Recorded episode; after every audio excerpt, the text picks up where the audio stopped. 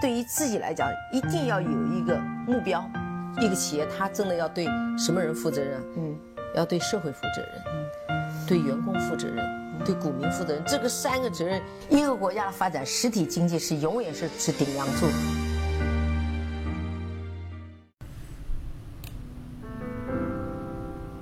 各位好啊，给你一个真实生动的格力电器，我们给的比你要的多。嗯，最近呢，我看了一本书，呃，是周锡兵写的，呃。书的名字呢叫《格力为什么能够成全球第一》。这本呢，应该是记录了格力整个从生产、从质量的控制、从营销、从人员的管理方方面面，呃，应该是一本深入探究企业的一本书。那我想呢是这样，就是我们很多人都投资了格力电器，那我们只知道现在格力电器的空调做得非常好。那董明珠呢，应该也是一个网红式的人物。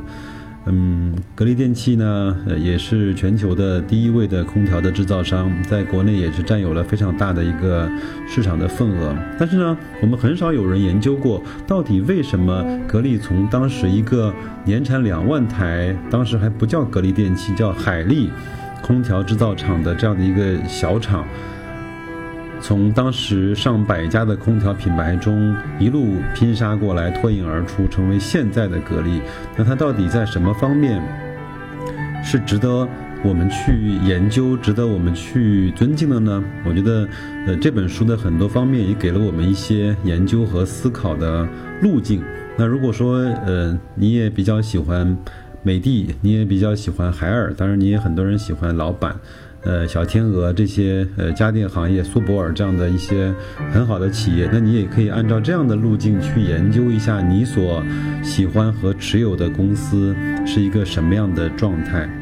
那我们呢，就按照这本书里面讲的一些呃真实的一些事件，还有一些数字呢，帮大家去看一看，为什么格力电器能够通过这么长时间的呃拼杀，能够成为全国包括全球的空调行业的霸主。那我们就按照一件事情一件事情的去呃去梳理，那也希望各位听完之后能够拼凑出来一个你心目中格力电器成为世界第一的呃原因啊。那我们先从两千零一年开始啊，呃那个时候呢呃还不是董明珠在执掌大权，呃有一个人叫朱江洪，是董明珠的呃领导，也是他亲手提拔了董明珠，那也是他呢呃。把一个呃，当时只年产两万台空调濒临呃破产的毫无名气的海力，把它慢慢一步一步带入了呃主流的空调行业啊，叫珠江红。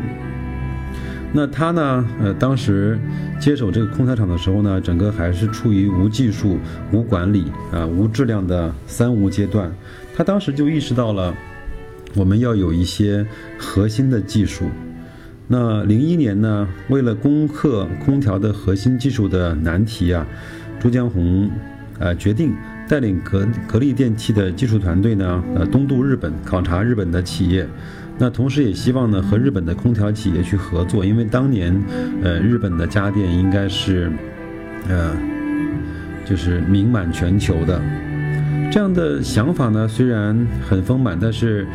呃，现实呢却。很骨感，他们拜访了几家空调日本的空调企业，呃，但是呢，对方说我连散件也不卖，你无论出多少钱，我也不会卖我的技术，回绝了格力，回绝了珠江红。这一这个日本之行呢，让珠江红要重新考虑格力电器的未来，那他也做了非常深深的思考，就是那我们到底呃用什么在市场上能够站住脚跟？那经过了一番思考之后呢，朱江红，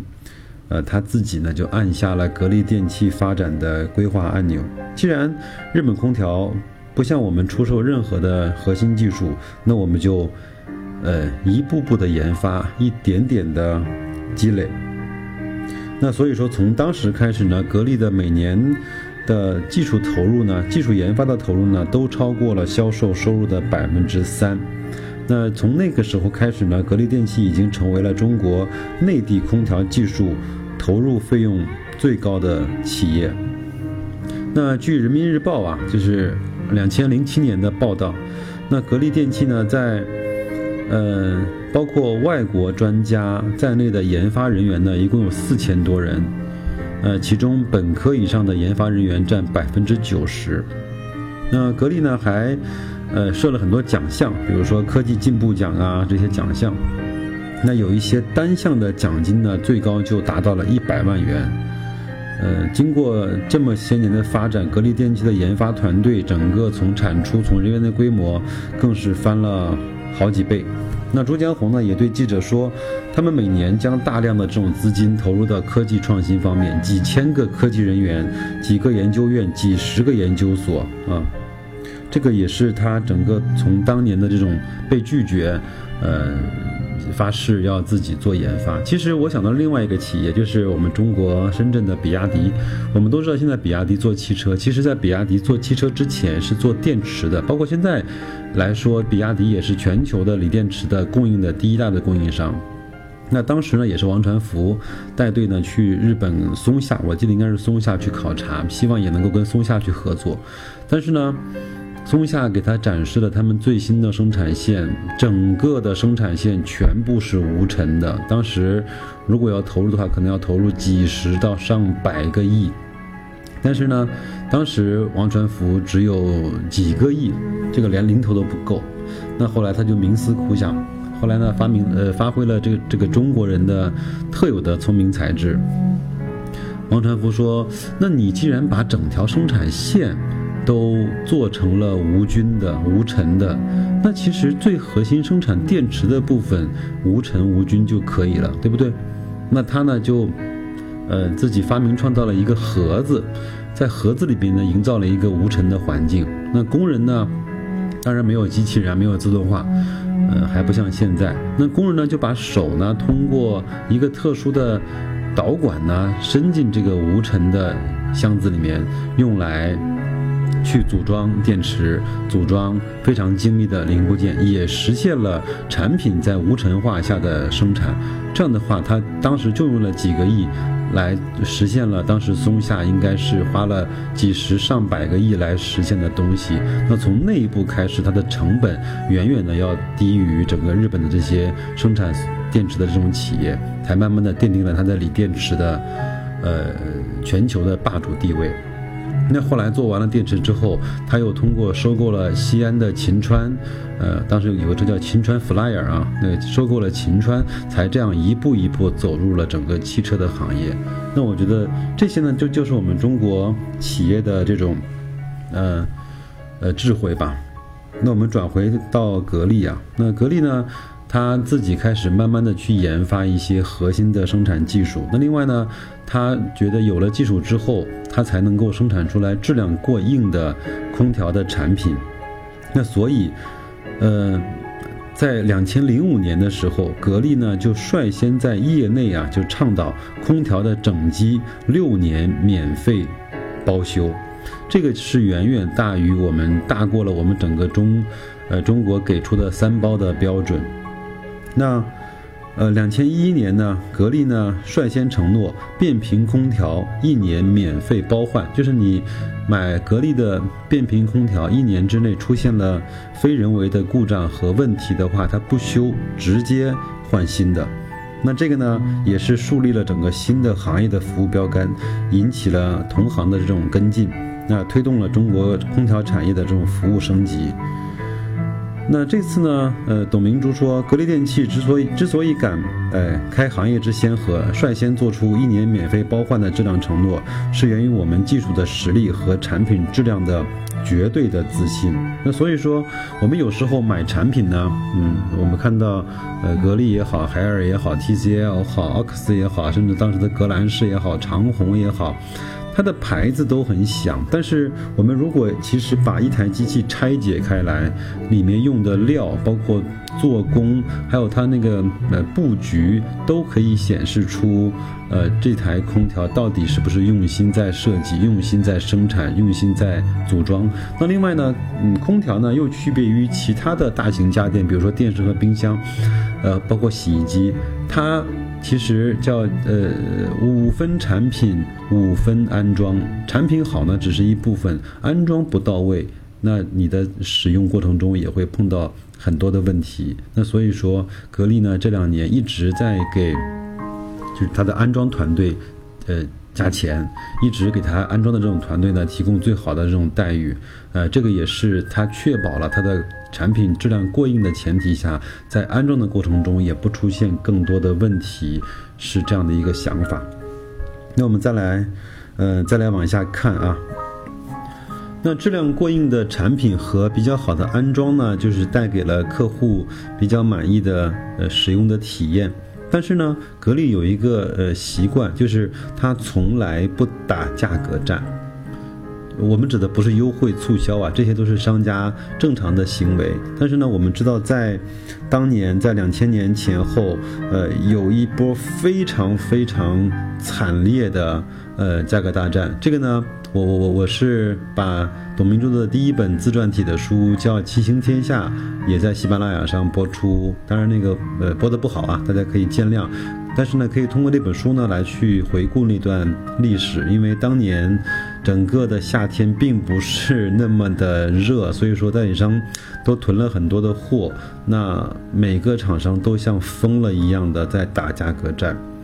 那但是那次开始，格力就没有跟进。嗯，这个我们再来看是为什么，好吗？那个，因为空调的生呃销售呢，它是分淡季和旺季，基本上每年的九月份之后到来年的三四月份都是整个空调销售的淡季。淡季呢，很多的厂商也是采取这种打价格战、放低价，甚至是呃不惜亏本来去回收资金的这种状况。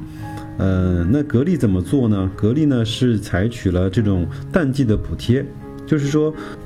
在淡季的时候，他让代理商先把钱打给格力，那然后呢，他按照月给，按照年化多少的利息给代理商付资金的利息。另外，呃，在淡季的拿货要比在空调销售的旺季拿货能够享受一定的折扣。那比如说，一九九六年，那在空调的淡季中呢，格力就凭借着淡季返利的政策，收到了十五亿元的销售的预付款。到了一九九六年的八月三十一号呢，为了弥补经销商不参加价格战上面的资金，包括库存的一些损失啊，格力电器呢也宣布将拿出一亿元的利润的百分之二，按照销售额的比例。那补贴给格力电器的经销商，就是说我们一起来扛过这个价格战，一起来扛过淡季，但是我们也不降价，我们卖一台就要去赚一台的钱。那一九九七年呢，格力是拿出了两点五亿元返给了呃经销商。那所以说，通过这两年最惨烈的价格战之后，有些企业其实已经元气是有有些受伤了。那就在这一年，一九九六年过去了之后，一九，呃呃，格力是获得了百分之十七的增长。那就是在这一年，那格力首次超过了。行业的标杆就是春兰，呃，春兰呢是江苏泰州的春兰，那就在这一年，整个格力从成为了中国内地的空调的销售冠军。那么，呃，我们今天呢就先讲到这里，就是通过呃格力在技术和研发上面的投入，格力呢在质量上面的苛刻，格力呢在和代理商捆绑的很紧的这种政策，我们。不去打价格战，我们让代理商，让整条供应链都能够赚到钱。那格力呢，去给客户更好的售后的么承诺和服务的标准。格力呢，去呃在质量产品产品质量过硬的情况下，用好的安装来保证了它售后的呃就是减少。